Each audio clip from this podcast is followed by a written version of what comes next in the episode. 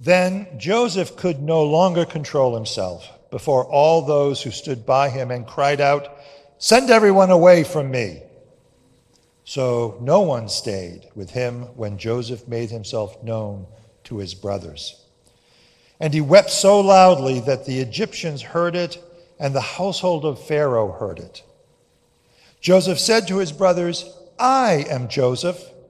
Is my father still alive? But his brothers could not answer him, so dismayed were they at his presence. Then Joseph said to his brothers, Come closer to me.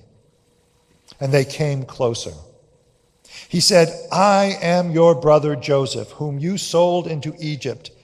And now do not be distressed or angry with yourselves because you sold me here, for God sent me before you to preserve life. For the famine has been in the land these two years, and there are five more years in which there will be neither plowing nor harvest. God sent me before you to preserve for you a remnant on earth and to keep alive for you many survivors. So it was not you who sent me here, but God. He has made me a father to Pharaoh, and lord of all his house, and ruler over all the land of Egypt. Hurry and go up to my father and say to him, Thus says your son Joseph God has made me lord of all Egypt. Come down to me. Do not delay. You shall settle in the land of Goshen, and you shall be near me you and your children and your children's children, as well as your flocks, your herds, and all that you have. I will provide for you there, since there are five more years of famine to come, so that you and your household and all that you have will not come to poverty. And now your eyes and the eyes of my brother Benjamin see that it is my own mouth that speaks to you. You must tell my father how greatly I am honored in Egypt and all that you have seen. Hurry and bring my father down here. Then he fell upon his brother Benjamin's neck and wept, while Benjamin wept upon his neck. And he kissed all his brothers and wept upon them. And after that, his brothers talked with him. This is the word of God for the people of God. Thanks be to God. Let's pray together. May the words of my mouth and the meditations of all of our hearts be acceptable in thy sight, O Lord, our strength and our Redeemer. Amen.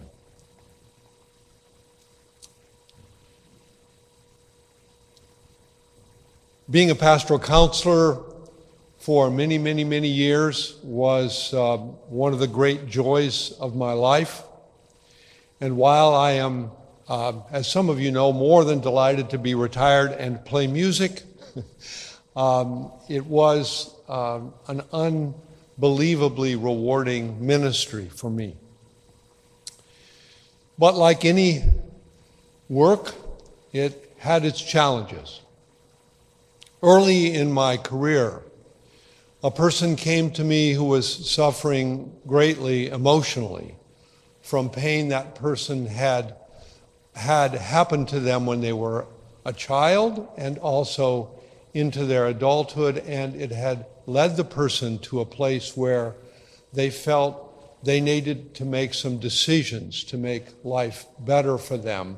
But these decisions were fraught with many difficulties and challenges. And so we worked together for some time, and the person was able to make what they considered eventually to be life giving decisions and to move on with their life. But in the course of our work together, I knew that the person felt that there was part of their emotional story that I seemed unable to fully connect with and hear and reflect back to them. And so when it was time to end our work together, it was with some sadness and emotional complications that we both said goodbye. Some years later, I heard from a therapist in another city that the person had subsequently gone back into counseling again. And one of the things the person had brought with them was this unsettled quality of the way our work had ended. And the therapist told me that uh, the therapist and his client would like to meet with me. And so, with some trepidation, I went and at the appointed hour went in for a very powerful session, which ended up bringing about a reconciliation between the client and me and healing to that wound that had opened up uh, in our time together. That was an amazing experience. Experience of redemption, I think. My belief is that, especially after my years doing pastoral counseling work and other pastoral work, my belief is that God is involved in the most intimate parts of our life, as well as in the entire scope of the universe. That's one of the remarkable things about our experience of God, is that God is in the night sky, and God is in the way that I feel in the depths of my heart. And so, this being true, I believe that occasionally in our life, God opens up moments for healing and redemption. This morning's scripture lesson is just such a moment. If you haven't checked out Genesis lately, I highly recommend it. The stories are amazing especially the stories of the so called patriarchs. And um, this is uh, near the end of those stories. And it's the story of uh, the, the reunion, that, the family reunion that occurs over time, uh, over several um, encounters between Joseph and his brothers. Now, some of you who haven't read the story recently or seen uh, Joseph and the amazing Technicolor Dreamcoat recently, the story is this Joseph was the favorite of his father, Jacob. And part of his being the favorite was that he received this coat of many colors, as it is called, I think in the King James Version. My grandmother, when I was uh, uh, uh growing up, um, being a good uh, German American immigrant, never wasted anything, and so she saved all her old rags and things and she hooked rugs. And she hooked me this rug, which is right by my bed, and it was all these different colors. And the first time I heard this story as a little child, I came home and I said to my parents, I have the coat of many colors. Of course, I don't think my brother probably liked that. But he was good about it. So he had this coat of many colors, and they were shepherds. And they just got more and more incited by the favoritism of their younger brother Joseph. So one day, they thought they would, I mean, this is worse than me throwing a cup of water on my brother, I think. They thought they would throw him in a pit and leave him to die, which they did. But then they thought better of it. So there were some traders going by on their way to Egypt. So instead, they sold Joseph to the traders, knowing that he would likely begin a life of servitude, but at least they hadn't killed him. They took his coat and they took animal blood and they put it on the coat so that they could take it home to their father Jacob and say that his son had been killed by a wild animal. So that's the backstory. And that was a lot of years ago. As you, most of you probably know, Joseph had his adventures in Egypt, where he eventually became the second in command to the Pharaoh. and where he had many adventures in and out of prison because of um, the affections of the Pharaoh's wife. But eventually he persevered and was at the pinnacle of his personal powers as a foreigner in the land of Egypt, was in charge of everything. That's when his brothers arrived in a time of famine to plead for grain because they were starving back home. There are lots of backs and forths, and when Joseph figured out who they were, he didn't, in good brotherly fashion, come right out and say, Welcome. He put them through a lot because he'd been through a lot. But eventually, we come to today's scene when he reveals to his brothers who he really is. There aren't too many more stories in the Bible with scenes more powerful than this one. Anybody who has worked with families or, frankly, been in a family knows the poignancy and power of this scene today. It's remarkable. It says in Scripture that the wailing of Joseph as he revealed himself could be heard all the way to the Pharaoh and to Pharaoh's palace and the officials of Egypt. But he reveals himself, and after first being in disbelief, his brothers are also overcome with emotion.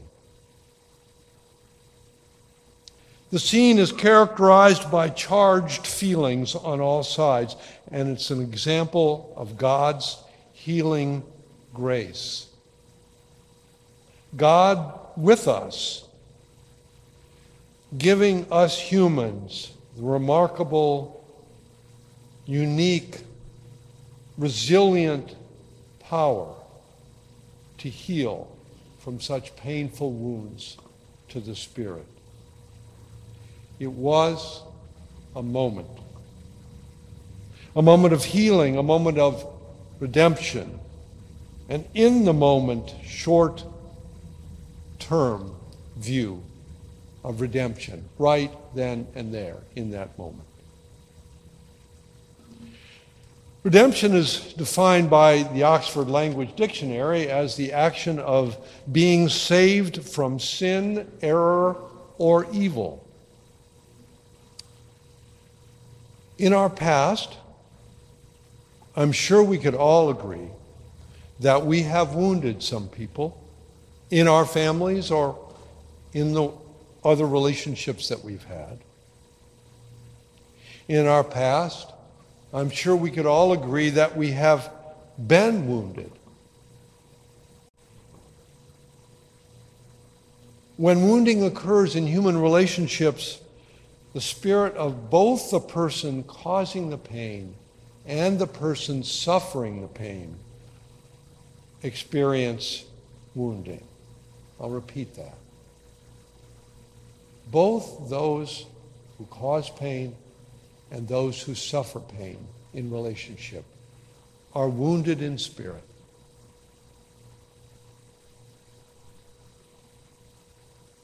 We don't often get the opportunity in life to be saved or redeemed from maybe a lot of the evil that comes to us from these past wounds, but sometimes we do. Sometimes a path opens up for us. And I believe when it does, that is God in our lives creating moments. Our job is to enter them as honestly and courageously and humbly as we can.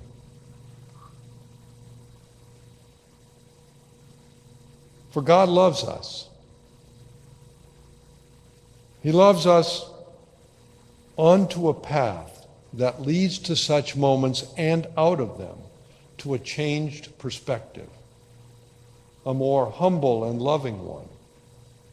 I was certainly humbled and softened by the experience of my moment with my client. It changed the way I did the rest of my work for the rest of my career.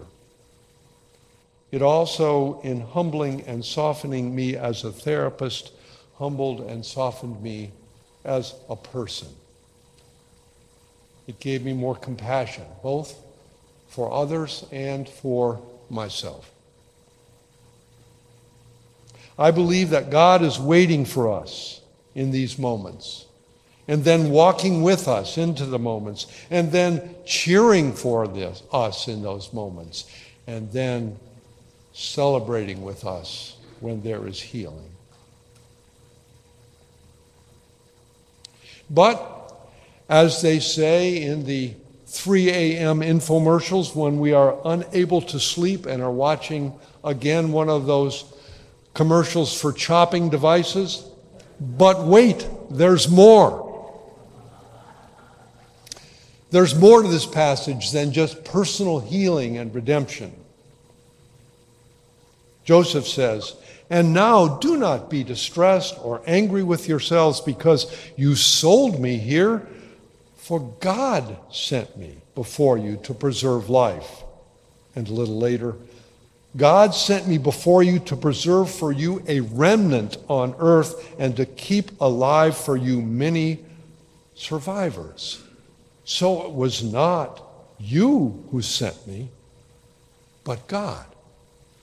That is a remarkable statement of faith. It tells us that God doesn't just wade into creating these short view moments of redemption. God also plays the long game. If that's true, maybe you and me could be Joseph sent ahead in somebody's life, a person's, or a community's, or a family's, sent ahead to be present when they come to famine in that life or in that community. Sent ahead to keep alive many survivors. Survivors like maybe the older woman in the healthcare facility whose journey has led her to a famine of relationships. How might we be Joseph to that woman? Like the young person uncertain of their sexuality, whose journey has led them to a famine characterized by judgment and fear and confusion all around. How might we be a Joseph offering life to such a young person. Or maybe the newly arrived immigrant from Africa whose long journey has led to a land of opportunity, but also to a place where there is a famine characterized by racism and misunderstanding.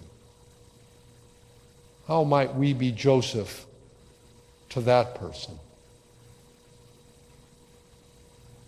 Or maybe a family battered by the unforgiving economy that requires more than two full time incomes to try to secure non existent housing. And so they find themselves in a famine of housing insecurity.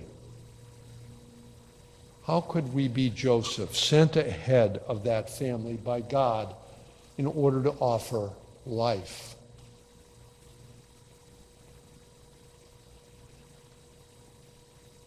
God plays the short and long games of redemption. God wants us, I believe, to play too. Are there moments waiting for you in your life to be redeemed from wounds you've caused or suffered in the past? Well, maybe not right now then how about being a redemption agent, a Joseph, sent ahead by God to preserve life? It's a great job. It doesn't pay money necessarily, but it gives you the opportunity to play with God. God, whose work and play are always, always about redeeming and bringing life. Amen.